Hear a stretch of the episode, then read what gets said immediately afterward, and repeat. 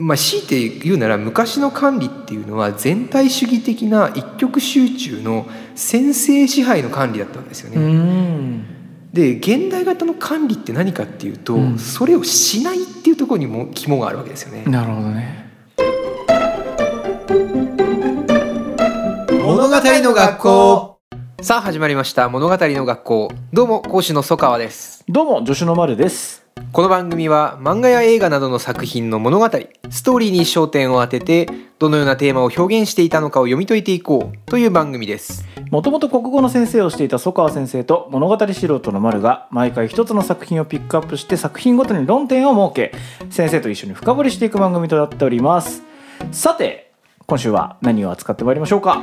はい。本日は先日映画が公開されましたサイコパス、えー、塩谷直義監督のサイコパスを取り上げていきたいと思います。はい。私今山手線の民なんですけど、はい。今ちゃんとあのラッピングがね電車されてたのさっき確認してきたんで。リアルタイムな。はい、あ盛り上がってんなと思いつつですね。はい。ではまああの割とね一期はもう古くなったっていうかもう10年ぐらい経つんですか？そうですね。ちょうど10周年とか言って今やってますからね。ああまあまあまあ時間は経ってますが作品概要から参りましょうはい。サイコパスは2012年に放送された塩谷直義監督、うろぶち源深見誠監督、うろぶち源深見誠脚本の SF アニメです。人間の精神構造や心理状態を測定して管理するシビアシステムが導入された近未来の日本を舞台に犯罪係数の高まった人間に対応する仕事監視官に配属された主人公常森茜が執行官鴻上らとともに連続殺人事件の真相を追ってゆき。といった内容です。はい。はい。あらすじが長くなっちゃうっていうこの。もう設定が詰まりに詰まってる感じがすごく伝わってくる概要でしたけれども。はい。はいじゃあ論点をお願いいたします。はい論点はこちら1誰が万人を見張るのか。2秩序と正義処刑と殺人。今週は論点一つ目です。それでは張り切ってまいりましょう。起立。気をつけ。物語。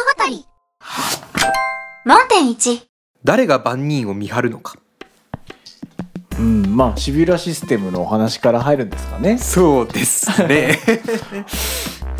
今日はあれですかね。まあ、はい。一期からとりあえずアニメって3期までありますもんねまず。そうですね。あとは劇場版がいろんな形であるんですけども、うんうん。ちょっとあのまあ遡って、えーアニメ2クールやった、えーテレビの一番最初の「サイコパス」の話にちょっと焦点を絞ってお話ししようかなとは思っております。了解です。牧島事件ですね、そうですね、ちょっと全体の話をするとうろぶち源が、えっと、なんかこうストーリー原案っていう今クレジットになってるんですけどえやっぱそう抜けて23とまあどうなのっていう話はあるんですけども、うんまあ私はあのどっちかっていうとどうなの派なんですけども。その辺がなんでそうなるのかとかにも必然性があるなと思いますんでまあもろもろ話していけたらなというふうに思ってます。この番組でよく出てくる崩壊管理格差のムーブメントというかトレンドの話あったと思うんですけど、はいはいはい今回あれですよね。その管理っていうキーワードにずはい。っぷしこう、そうですね もう。ある種それに関してもやりきってるレベルのうん。とんでもないやつがあったんでちょっとまあ映画もちょうどあるしっていう感じでお話できたらなと思ってますね。了解しました、えっと今週がシビュラシステムと、まあ、あと牧島ですね、うん。あいつは一体何だったんだっていう話をして、うんうんで次回第2回の方ではあの常森茜うん。と、まあ、鴻上信也の2人のまあ絡みというかその人間部分のストーリーラインっていうのは何だったのかっていう話をまあクロスしてやっていけたらなと思ってるんですけども。なんかあのダークナイトの時とかもそうですし、はい。まあ、それこそ「鬼滅」もそうだったと思うんですけど、面白い作品って、はいこうまず右側左側の人たちが白の人たち黒の人たちみたいな感じで、まずチームが分かれてて、その間の境界線上の人たちもいてみたいな感じであのまあテーマは様々だと思うんですけど、うんこっちの人あっちの人間の人と。そういうこうこうなんていうんですか対立構造といと境界みたいな、は境界みたいな、はい。はいはいあったと思うんですけど、はい。サイコパスもはい。当てはめようと思ったら当てはめられそうだなと思ったんですけどいかがですか？あいやもうガチガチに。その辺がすごいロジカルに組まれてる印象がやっぱあったので、改めて見返してみると、うんうんうんまあ、結構その明かりが境界線上に揺れるっていうあごめんなさい。茜が、はい。えー、と境界線上に揺れていて、うんうんうんでシビュラ側とはいさ反対側。っっていうところは読み取れたかなとは思ってるんですけどその中ではい。鴻上と牧島っていうのはどこら辺なのとかっていうのあはーちょっと複雑な感じがしてるんですけほどはい。面白いですね。なんかもののけ姫の時思い出すような。いやだからロジカルだ。それこそね、はい。あの不正というかうん。男性的なすごく印象の作品でしたね。そうですようねんロジカルすぎると逆にそのこうなんかこう論理性についていけなくなるというか、はい。厳密にはどうなっとんねんみたいな、はい。で物のけ姫の話を思い出すのは本当にそうでして、うん。まあ要するに機械と人間なわけですよね。言ってしまえば。うんうん。であの人間サイドにその敵と味方の鴻上と牧島が両方人間サイドに入っちゃってるんですよ面白い。らこれが難しくしているところなんですよあーなるねほどね。なんでっていう話をまあ来週するいや今週もするんですけどもの時に、まあ、まずは牧島、うんさらにその話をするためにはシビラっていう、うんなんか順序が意外と逆なんですよね。で最後になんか常森みたいなまさかの一番ややこしそうなシビラから入るんかいみたいな話なんですけど、うんっていう感じですよね。でやっぱり私もあの今回用に本当にあの私あんまりブルーレイをその熱心に購入するタイプの人間ではないんですけどもうサイコパスはドハマりして、はい。もう全部揃えてはい。新編集版も買って、はい。サントラも買って うちになんかメインの商品全部あるんですけどバチッと。もうで、えっと、改めて見返して思ったのがあのシビラの設定ってなんだろうな当時って結構いやガチガチの SF やなみたいな、うんうん。で今ってあの AI 真っ盛りじゃないですか。確かに。もう AI っていうワードがいろんなところに本当になんかこう踊り出てきてると思うんですけど当時は AI ってもうちょっとあなんかうん SF の中のみたいな藤子不二雄みたいな,、なんかそういうちょっと遠いところにあった向こう側のもう入り口に置かれてるみたいな感じだったんですけど、だからそれが随分今見返すといやもう身近なというか、はこうこのまんまにはならないかもしれないけどなんかその全然非現実的な設定に見えないっていうかそこはちょっとビビりましたよね。い。だからビジネス系の YouTube とか見てると、はい。最近だからあのチャット GPT のくだりとか、まあ、そういうところをこういいかにチャット GPT をうまく活用するかみたいな文脈とかで、うんこの間聞いたのが、人間関係ならぬ AI 関係みたいな なことを言ってる人がいて、はいはいはいだからまあそのぐらい身近なものになってきましたよね。そうですねそうですね。だからヒューマンドラマじゃないけどっていうう AI ドラマじゃないけどまあもうどっからが人間ではい。どっからが AI でみたいなうん。かけ離れたものじゃなくてうん。すごく身近なモチーフとしてそうですね。10年しか経ってないのに。そうあっという間に現実が追いついて。まあ本当に優れた作品ってよくあのなんだろうなこう時代が早すぎたとか、はい。時代が追いついたとかそういう表現しますけど本当に予言的な性質を帯びることはよくあるんですけど、うん。本当にそんなになっちゃったなというか、うんうんうんうん。いやーびっくりですよね。であのでさらに言うなら今 AI で取り沙汰されてるような話のなんかもう終着点ぐらいまで先んじていっちゃってるような気が私個人的にしてて今日は結構だから AI トークなんですけど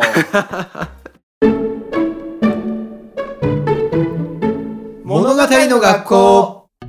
AI の話をするにあたっていあのシンギュラリティとかあるじゃないですか。うんで、えっと、面白いワードが1個あってその強い AI と弱い AI っていうのがあるんですよ。ほでこれもまた難しくてそれが何なのかっていうことを本当に厳密に定義できないことが定義の中に含まれてるみたいなややこしいですね。要するに、えっと、弱い AI っていうのはその使い道が分かりやすい AI みたいな感じなんですよ。うなるほど。強いとか弱いって言っちゃうとちょっと違うんですけど広い AI と狭い AI みたいな感じでうん。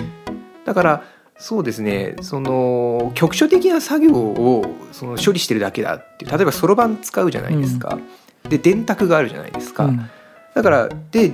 なんとなく人間が計算数字の計算をするっていう局所的な作業があってで例えば計算機はその計算処理を電子的にやってるだけですよね。だこれは弱い AI だっていう話になるわけですよ。で強い AI って何かっていうと人間みたいな AI っていううんことなんですよね。だから強いとか弱いって何かって言ったらなんかその人間の認知能力未満か以上かみたいな感じなんですけどさあこれ面白い話でチャット GPT ってどっちだと思います？情報を食わせてあげないと、うんうん。処理能力が増えないって意味では、主従で言うとまだ人間が主に主主に主にといううんか、うん。思えるんですけど、うんうん。目的っていうと、うん計り知れない感じがするので広そうだなーっていう漠然と、ちょっと定義わからんけど。あそうですね。ちょっとバーッと話しちゃったんで。うん、でもチチャット GPT が狭いですって言われた方が、はい。なんかああ宇宙広いみたいな感覚にな なれる。なるほどなるほど。あ面白いですね。主と従っていう考え方もありますね。確かに。サイコパスとも関わってきますけど。そうですね。まあ要するにやっぱり弱いんですよね。なるほどね。うん。でチャット GPT の話をなぜかこするんですが、はいはいはい。あのお店聞いてみたことあります？あ Google に検索するようにね、はい。ありますあります。いあれどうなるかって。やですし、はい。人の名前とか聞いてもね正確なこと回答してくれるかっていうと回答してくれないですからね。そうなんですよねだから実はその何か特殊なもう少しアプローチをかけないと、うんあれはあくまでそれっぽい文章ジェネレーターなんですよね。だこの AI の問題って難しくてでじゃあ 話が戻ってシビラはどうなんねんって話なんですよね。うんで人間の精神をそのサイマティックスキャンでスキャニングして、うんで色相っていう判定をしたり犯罪係数を出したり理想の進路を出したりとかやっぱもうそれってその人間にもできないことですよね。そうですね。でこれがやっぱこう世界観設定の肝になってくるわけですよね。うんうん。シンギュラリティ超えとるやんけ、うん。でその一見すると、はい。一応シンギュラリティの説明してもらった方がいいですね。い。そうですね。シンギュラリティっていうのは技術的得意点っていうことで、えっと、人間と機械の優劣ですよねどっちの方が優れてるかっていう時あるいはどっちの方がどっちもう片方をコントロール下に置いてるか。っていう観点に立った時にまだ人間の制御下にあって人間以上の能力をその局所的なものを除いて将棋とかチェスとかだったらそのディープブルー最強みたいなことが起きても別に将棋しかチェスしかできないんだったら人間を上回ってるうん。存在として上回ってるとは取らないので広範なこう認識認知発話思考そういうものが全て人間を上回ってでさらにはそれが無限に成長していくんでどんどんどんどん人間を突き放していくっていうその境目があるわけですよね。技術が無限に伸びていくんだとしたら。でそのその境目のポイントをシンギュラリティっていうんですけど、シビュラはもうシンギュラリティ超えてるなんてレベルじゃないわけですよね。でだから、えっと、あの物語のスタート地点ってやっぱりそのあれも意外と三幕構成みたいになってて、最初は、まあ、シビラを疑わない話ですよね。うんうんなんか知らんけどそのドミネーターっていうのがあって、うん。人にピッて当てたら犯罪係数が出てでそれを処分するっていうのがまあその手段としてその事件を解決できるかどうかっていうのはいろいろあると思うんですけどその判定自体は正しいし、なんか理想の機械がやってくれてるんだろうっていうふうに成立してるっていう書き方をしてるわけですよね。まあ要は刑法みたいなものが全てシビラに集約されていて、うんこれあの裁判制度とかもなくなってるみたいな設定ありましたけうんどでもあれあれってすごくもうちょっと突っ込んで聞いてみたかったなと思ったんですよね。ね、なんかみなんて言うんでしょう。犯罪係数で測れない類の問題もあるだろうなとか、まあそこそこら辺は普通に設定としてこうなんていうんですかね。あのお酒飲みながら楽しめばいい話なんですけど。あまあ最初は本当に世界観を味わうだけで十分面白いというか、うん、近未来の体験をね。そうですね。味わわせてくれててそうだからサイコパスって実は2つの軸からできてましてだからあのシビラシステムっていうものを単純にじゃあこれってどうなのあれってどうなのって拡張してる側面があるわけですよね。うんっていうのと常森鴻上牧島の人間のストーリーラインがあって、うんでその2つがこううまくこうクロスして絡み合っていい作品になってるんですけどだシビラの設定って本当ちょっと不思議ですよね。だから裁判所とか司法行政、うんあるいは立法すらもうん。こう全部シビラがやってるんですよね。うんもちろんもうあのネタバレもクソもないんであれですけどそんなこと機械にできるのかっていうことなわけですよ。なんだろうな。ある種そんな機械が誕生したらそれは本当にある種人類終焉の時というか、うん。これってそのフィクションの設定の難しいところで完成しましたっていうのが本当に完成してたらなんていうかこう人間が何かやることに意味がないというか,、うんそれがうまいんですよね。だからシビラは実行力としては明らかに強い AI なのになんかおかしいぞっていう違和感が残るわけですよね。それでそれが何なのかっていうのがわからないわけですよね。で何なんだろう？なんか違和感はあってモヤモヤするんだけど、で事件の実際の解決もシビラのドミネーターって言ったって実際にこれでも捜査一課がめやううまいこといろいろやって解決してんだよなみたいなこれなんかなんかしいよなって見てるとその臨界点で機械じゃありませんでしたっうんていうオチになるわけですよね。だこれがやっぱりここ最近の AI 問題の一つの回答というか、うんうんだからなんか AI ってすごく理想化されてしまっていてで作中でも理想化されてるっていうふうに言ってシビラがそういう特別な万能の神のような機械なんだって思ってもらわないと人間の脳だってバレたらおしまいだみたいな、うん。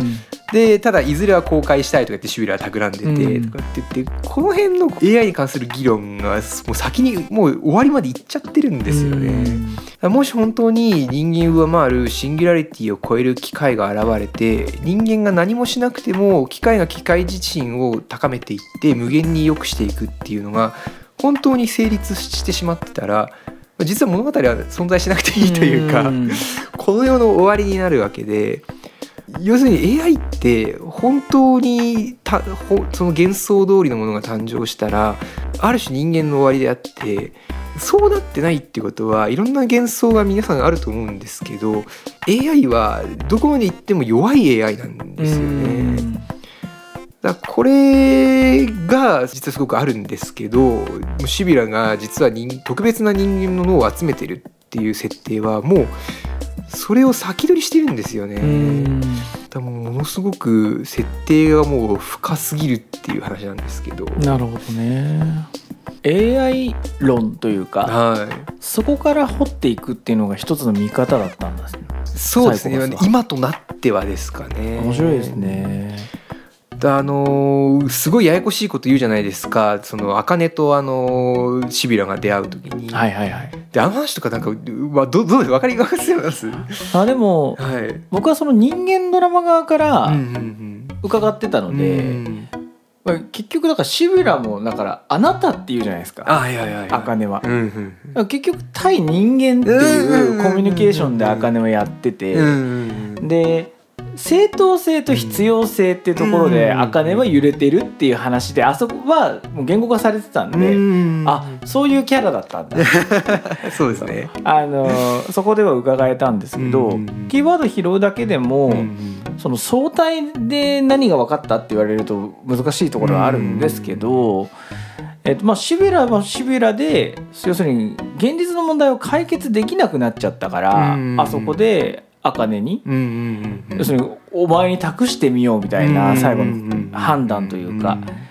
いうことをやってるわけだし、うんそれこそ AI として弱いですよね、それって。そうですね。要するに強い AI だったら、うん茜に任せる必要もないというか、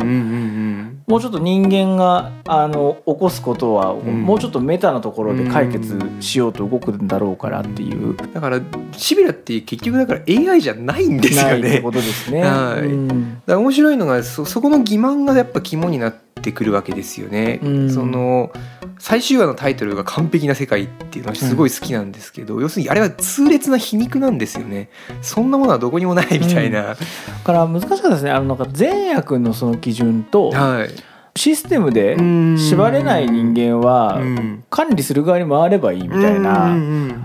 いや俺はそうは思わないとか思ったけど何言ってんだこいつそうですそうですそこなんですよ。そんな話したくて、うん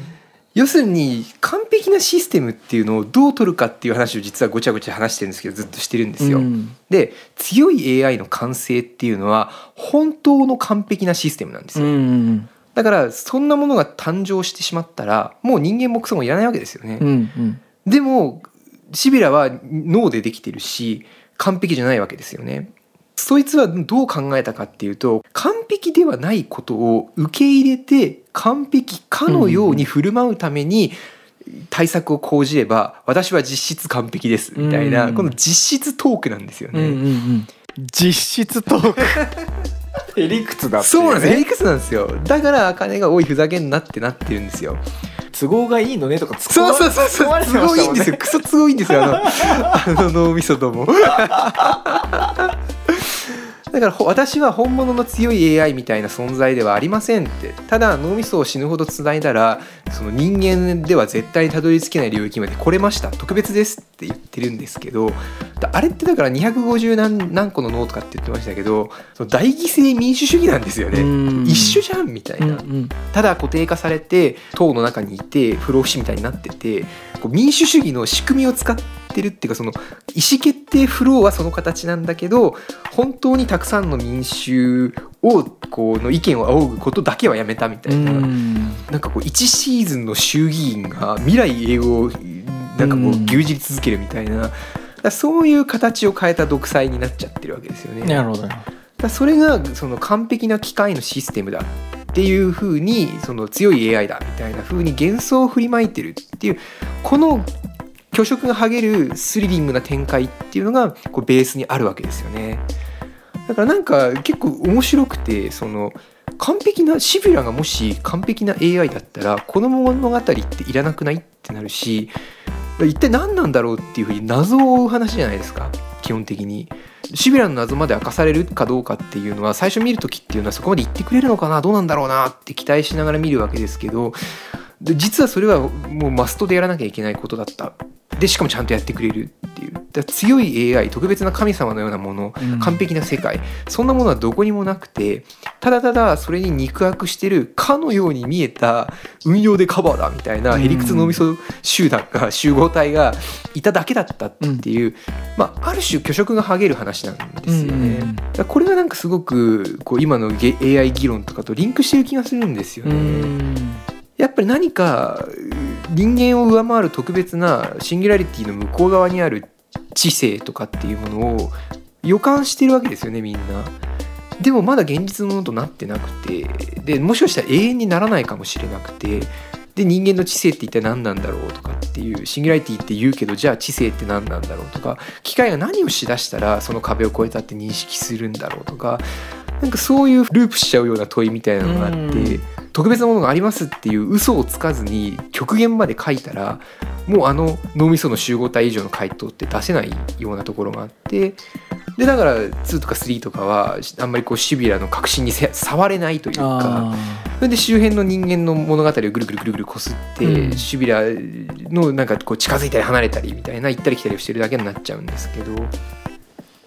でっていう。ーはい。長 CM 入ります。物語の学校。だから牧島って一体何やってたのっていう。確かに。あいつなんでそんな殺人教唆を繰り返してるんだみたいな。うんうんもしシビラが完璧なら一体人間というのは何なんだみたいな話になるわけで。だから牧島はすごくこう疑いながらも信じている部分もないではないというか、うん要するにし自分っていうそのシビラから枠外にされちゃった人間とそそのシビアシステムっていう謎に包まれた存在とって、だから実はまあ実際作中でもそう言ってますけどそのあの作中世界のそのなんか知性みたいなうん。人間の限界点みたいな意味合いで言うと、マキシマがそのいろいろ操ってた他のいろんな人たちってシステムからしたらとっても例外的な外れ値の存在だけど、うん。測定不能じゃないわけですよね。うん。片やマキシマは測定不能なわけじゃないですか。うんだから実はシビラとマキシマっていうのはすごく対等なんですようんなるね。ほどねで他のやつは犯罪係数がどうだろうとやっぱり何かこうシステムと渡り合ってるわけではないわけですよね。なるほどなるほどだシステムの知性体の中で完璧な機械じゃないんだけどないしないかもしれないっていう状態なんだけどやっぱとはいえその特別な知性によってもう心の裏の裏まで暴かれ尽くしてるみたいな。なんかでも今の話聞いて、はい。急になんかポッと出てきたのが、はい。シビシビラカーストみたいなのがあるわけじゃないですか。あそうですそうですあの世界の中には。うん。でカースト上位のものっうん。ていうのがその犯罪係数に現れないその免罪体質って言われる人たちだって言ってたけどうん常森ってあいいですね。あれは免罪体質なんですかね？あれはどういうあれだったんですかね？そうですね。これは多分来週じゃなくて今日話しちゃっていいんですけど、うん。で、えっと、常森の設定っていうのはまだ多分、えっと、今度の劇場版とかでも確定してないですね。これって大事なポイントでまさに今話してる話と本当につながってていいとも帰ってきたっておなじみのあれなんですけど、はい。要するにシビラがいて測定不能のマキシマがいるじゃないですか、うん。で2人は対等。うん。あるいはでもすごく犯罪係数がめちゃくちゃになるような体験をしてもなんか知らんけど安定した数値を無限に保ち続けるうん。謎の女っていうのがいるわけですよね。だからそのなんだろうな常森って何なのかっていうのは実は答えは出てないんですけど出なくてよくて要するにあれはあれでシビラマキシマと対等なんですよね。ことですね。そうですそうですそうです。ん。ただ多分、えっと、特別な何かっていう設定を付与することはできるんですけどそうしない方がよくて、うん。やっぱりそのシビラがあれいるのいらないのっていう議論あるじゃないですか。はいはいはい。で今日ちょっとその話したくて、はい AI の話からそっちにこうスライドしたかったんですけど、はいはいはいシビラはいや私は最高ですってやってるわけですよね。うんでシビラの枠の外側にいるマキシマはもうか個人の勝手なことを考えてで君のようなやつはいらないってシビラにやってるわけですよね。だ僕の考える人間はシビラの考える人間ではないからその外側の何かを一番大事に思ってるって言ってシビラもなんとなくそれに対しては追いつけてないから測定できないわけですよね。あさっての方向を見てるマキシマが何を考えてるかわからないからその善悪を裁けず測定不能になるわけじゃないですか。でただ要するにマキシマとシビラは排他的な関係にあるわけですけど、うんだ茜は違いますよね。うんうんシビラシステムを否定すべきか肯定すべきかっていうのをまあ本人にも言われてましたけど、うん葛藤してるわけですよね。いいシーンでしたよねあそこいいですよね。うんだからあれはなんなら見てる我々もなんとなくこう感受できることですし、うんうんうんそのこれ以上のシステムじゃあってわけですよねそのよく言う話ですけど否定するなら代案出してくださいっていう。うんうんうんだから常森はそういうふうにちゃんとシビラの質問を受け止めてるわけですよね。だから気持ちとしては納得全くいかないし違うって思ってるけど今シビラがすごくそのいい社会を築いていてそしてこれより良くする方法が今手元にあるわけじゃないからそのすごく耐え難いけどでも受け入れるしかないっていうふうに結論を出しててで犯罪係数っていうのは要するに秩序に対する否定的感情なわけじゃないですか。うんうんだからそのギノザがとあのおやすさんが言ってるみたいにその自分のやってることとか使命に疑いを持ったら上がるうんって言って、それで執行官落ちするぞって言ってるわけですけどだ常森はものすごくそのなんだ普通の人間なのにシビラの必必要性とかをすごい理解してるわけですよね。うん。だからなんかその知能みたいなのが極限まで高くて、うん。そのあとは忍耐力みたいなのも高くて、なんだろうこう例外じゃないのに最高の人間なんですよね。うん。だからシビラとある意味表裏になっててでだからその犯罪係数は上がらないわけですよね。うん。すごく嫌かもしれないけどでも心の奥底では納得してるわけですよね、うん。シビラのシステムに対して。だこれがややこしいところというか、はい。うん。シビラじゃないだけで、うん。多分我々のこの世界もそうなってるじゃないですか、そうなんですよそうなんですよ。だから大なり小なりはい。結局システム化されてるから、うん。治安なりだ法治国家として機能してるわけだし、多分そう考えると近未来なだけで、うん。あの多分質問って今国の中枢にいる人たちって全員それこそ感受してるというか、いう問題なんじゃないですか？いやそうですね。うん。だからただやっぱりでも人間ってそれが全てじゃないよねっていうそれ完璧な強い AI になったわけじゃないよねっていうのを訴えてるのがまあマキシマなわけですようね。んだからマキシマがその孤独だっていうのは本当にシビラがこういいろんな人たちを見てでその内側の人たち同士がみお互いを見合ってであなたはこういう感じだねってこう理解し合ってるわけですよね。うんだから測定不能っていうのは理解不能ってことで、で対話が成立しなくてでつまはじきになってて作中でその最後の方でその「お前はなんかその孤独な仲間に入れてもらえなかった子供なんだ」っていうふうに言うわけですけどだマキシマの目的って2層あって結局そういう話なんですよね。システムの理屈で取るんだったらそのシステムの外側に人間そのものとか人間を上回る強い AI だってシビアシステムがそういう存在じゃないんだったら人間っていうのはもっとはお前よりも大きいはずだからうんそのシビラが覆い尽くせないそして排除してしまってる人間なるものをこうそれが何なのかは分からないけど追い求めるのが自分の存在意義なんだうん。っていうのが、まあ、マキシマの表の理屈。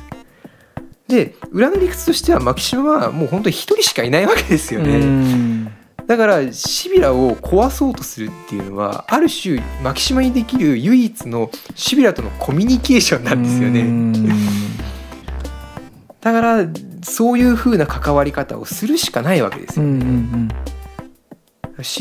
キシマとしだえっと鴻上とマキシマも追いかけっこしてるんですけど、ある意味シビラとマキシマも対話してるんですよねうんなるほどね。だから私たちの仲間になりなよって言ってるシビラといや自分っていうのは独立した存在でお前たちが把握できない何かが人間にはまだ残されてるはずだから自分はそれを信じるからお前の存在を否定するって言ってこれ対話なんですよね。うんだこれがすごくそのもう極限まで設定がいってしまってるっていうことですよね。よく引用されるじゃないですか。はい。あれ引用先ってあれは SF 小説なんですか？あれはでもだかいやあの両方ありますよね。ああいや幸せを追い求めてなきゃはい。あんなに本読まねえよなとか。ああやってちゃんとこう過去の英知にん頼ろうと思ってうん。一生懸命暗記した時代もあるわけじゃないですか。よっぽど人間臭いというかシステムの中でうまくなんとなくやってるる中流階級の人たちじゃないけうん。どとは違ってうん一生懸命生きてますよね。マキシマ。マキシマ鴻上もそうだし。うん。なん。ならシビラもそうだし常森もそうだしうん。うんうん。物語の学校だからこの実はだからそういう追いかけっこみたいな果てですよね知性の極限システムの果て臨界点みたいなのを追いかけてる作品なんだっていうのがこの SF 設定のまず肝なわけですよね。だからこれがつながってきて最後に今風の管理の話になっていくわけですよね。だから管理っていうものをどう取るかっていう話になった時に要するに昔のそのディストピアみたいな1984みたいな話ってその何かっていうとそうそういう機械知性とか人類のその認識の臨界点みたいな SF チックな話しないわけですようね。ん。要するに何かすごく強権的な政府があって、うんまあ、あるいは別にそれはあの AI の知性がどうとかじゃなくて別にその強権的なもののそのモチーフとしてなんかすげえ AI がいてみたいなうん。ざっくりとした感じかもしれないですけど、スーパーコンピューターがみたいな。そういうものがその力でその押さえつけてで人間を管理する全体主義みたいな。だまあ、強いて言うなら昔の管理っていうのは全体主義的な一極集中の先制支配の管理だったわけですようね。んで現代型の管理って何かっていうと、うんそれをしないっていうところにも肝があるわけですよね。なるほどねだからシビラの設定もそれが現れてるわけですよね。あれって特別な何か先制支配のものがあるっていう物語を壊して実はただの大犠牲民主主義のうんマシーナリーというか機械で代用しただけのものでで大犠牲民主主義の代わりになってるってことは所詮自分で自分たちのことをやってるんですよね。うんでさらにはシステムが完璧ではないことを受け入れて、そまあ、勝手なシビアの理屈でではありますけど例外を自分たちの内側に支配対象から取り込んでで無限に自己更新を続けていくっていう風に何でしょうね内側も外側もないみたいな感じじゃないですか。うん構成員と支配者層が一緒になってるし、うんうんその支配者層の意思が構成員の意思の相違と結局はリンクしちゃってるみたいな。うんこの何でしょう臨界点を無限に追うことによって明らかになる外側のなさですよね。なるほど、ね、この息苦しさ我々が我々っていうものがいて外側に力を振るってくる普遍的なやべえうん。パワー、パワフルなやつがいたらそれは外的じゃないですか。確かに、だからそれを打ち破るみたいな物語が成立する幻想が成立するわけですよね。うん。だからその先制支配みたいな管理の話っていうのはある種の外側幻想とかが残ってるわけですけどこの内側で自己完結して自己参照してっていうこの再帰性が無限にこうシステムの内側にもう組み込まれちゃってるっていうそうした時に何起きるかっていうともう管理の外側がないんですよね。うん。外側を取り込むのも管理手法の中に入り込んじゃってるから管理を脱する道がどこにもないんじゃないかってういう、ん。この苦しみというか、ね。難しさというかその矛盾と葛藤みたいなものが今風の管理なわけですうんうよね。ん。間違ってる良くないって思うことはあるけれどもそれすらも取り込んで無限に更新していくしかないから外側の何か素晴らしい場所があるはずだっていう幻想を持てないうんう。ん。この管理する側とされる側が一体化してしまってる外側のない管理っていう。これが今風の管理っていうことなんですよね。なんかあのっていうこう読者とかこの視聴者はい、からだから神の目線で我々見てるから、うん。そういうはなんていうんでしょう解釈になるのは分かるんですよ。うん。でもあの登場人物の彼らって、はい。まあ、その世界の中で生きてて、うんあ崩壊管理各種じゃないけど、うん彼らはうん。その大きなその神話というか、うん。シビラっていう神話をまあ掲げてというか、うん。その傘のもと生きてるわけで、うんでそれを崩壊させようっていううん。物語ですよね、彼らにとってみたら。まあ彼らというか牧島ですかね。ああなるほどね。うんそうかそうか。そうだから対等なんですよ牧島とシビラは。はははなるほどね。そしてでも主人公は常森で、うんそして常森はその再帰性とか自己参照自己完結のループ外側が存在しないっていうことを認識できてるからギュッと歯唇を食いくこうギュッと噛んで手をグッと握ってその外側はあるはずだって言うしかないっていう、この物語なんですよね。多分そろそろまとめに向かってるんだと思うんですけど、10年前の作品じゃないですか、割と僕も記憶に新しいというか割と中身覚えてたんですけど、うん。見返した時に。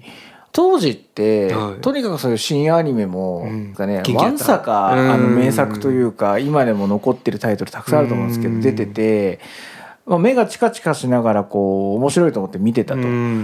うんでもサイコパスに関しても当時すごい面白い、あの作品だと思ってななんとも別に逆に思わなかったというか、でも今見てみるとこの間、あの曽川先生が言ってた「あのダークナイト」今見るとみたいな話してたけど、うんちょっと古い感じしたんです僕。あいはいはいはい。らその逃げ場がないその、うん内側で管理。されてるっていうかその感じっていうのが、うん、今言語化してもらうとちょっともう今そういう時代でもなくなってきてる感じするんですけどいやあのだからこそだと思いますよ合ってると思いますね。だそれはやっぱりその後に「鬼滅の刃」とか「チェーンソーマン」とかが出てきてる終わってるスタートの話にやっぱつながっていくわけですよね。なるほどね。あこれもう管理無理だわって言っていいやっって忘れようって管理のこと考えるのやめたみたいなそれで次の時代がもう始まってるんですよね。なるほどお後がよよね。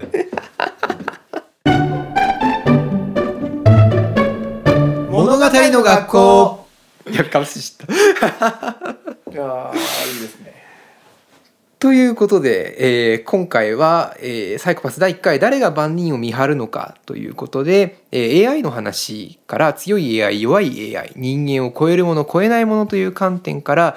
シビラの管理システムがあくまで人間の脳の集合体だった大犠牲民主主義のマシーナリーに過ぎないんだという観点から、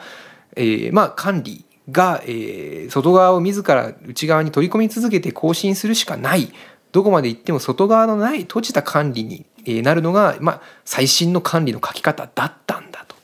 あるいは牧島がだからこそ対等な対話としてそれを破壊しようとしたあるいは茜がどうにもならないことを、まあ、受け入れたというこの辺りの構図を整理する話をしました。はい。なんか今回はついていけた気がしてます。いいです。いやなんかそういう感じでね。来週はどんな側面の話になるんでですか？も打って変わって面白かったですねというか ストーリーラインですね。ああ鴻上だったりとか。そうですね。いややっぱうまかったっていう面白かったうまかった。うん。そしてこんだけいろんな SF の話をしたけどあくまでサイコパスは刑事物だったというああなるほどね。観点から打って変わってストーリー話をしていきたいと思います。わかりましたそれでは我々物語の学校は毎週金曜20時に更新していきます。ツイッターノートなどの各種 SNS も番組名でやっておりますので番組概要欄からチェックフォローしていただけると幸いです。Spotify や Apple Podcast ではフォローすれば最新の番組が配信された際に通知が届きますのでぜひ通知をオンにしてお待ちください。レビューもよろしくお願いします。それでは次回もお楽しみに。気をつけレイ。ありがとうございました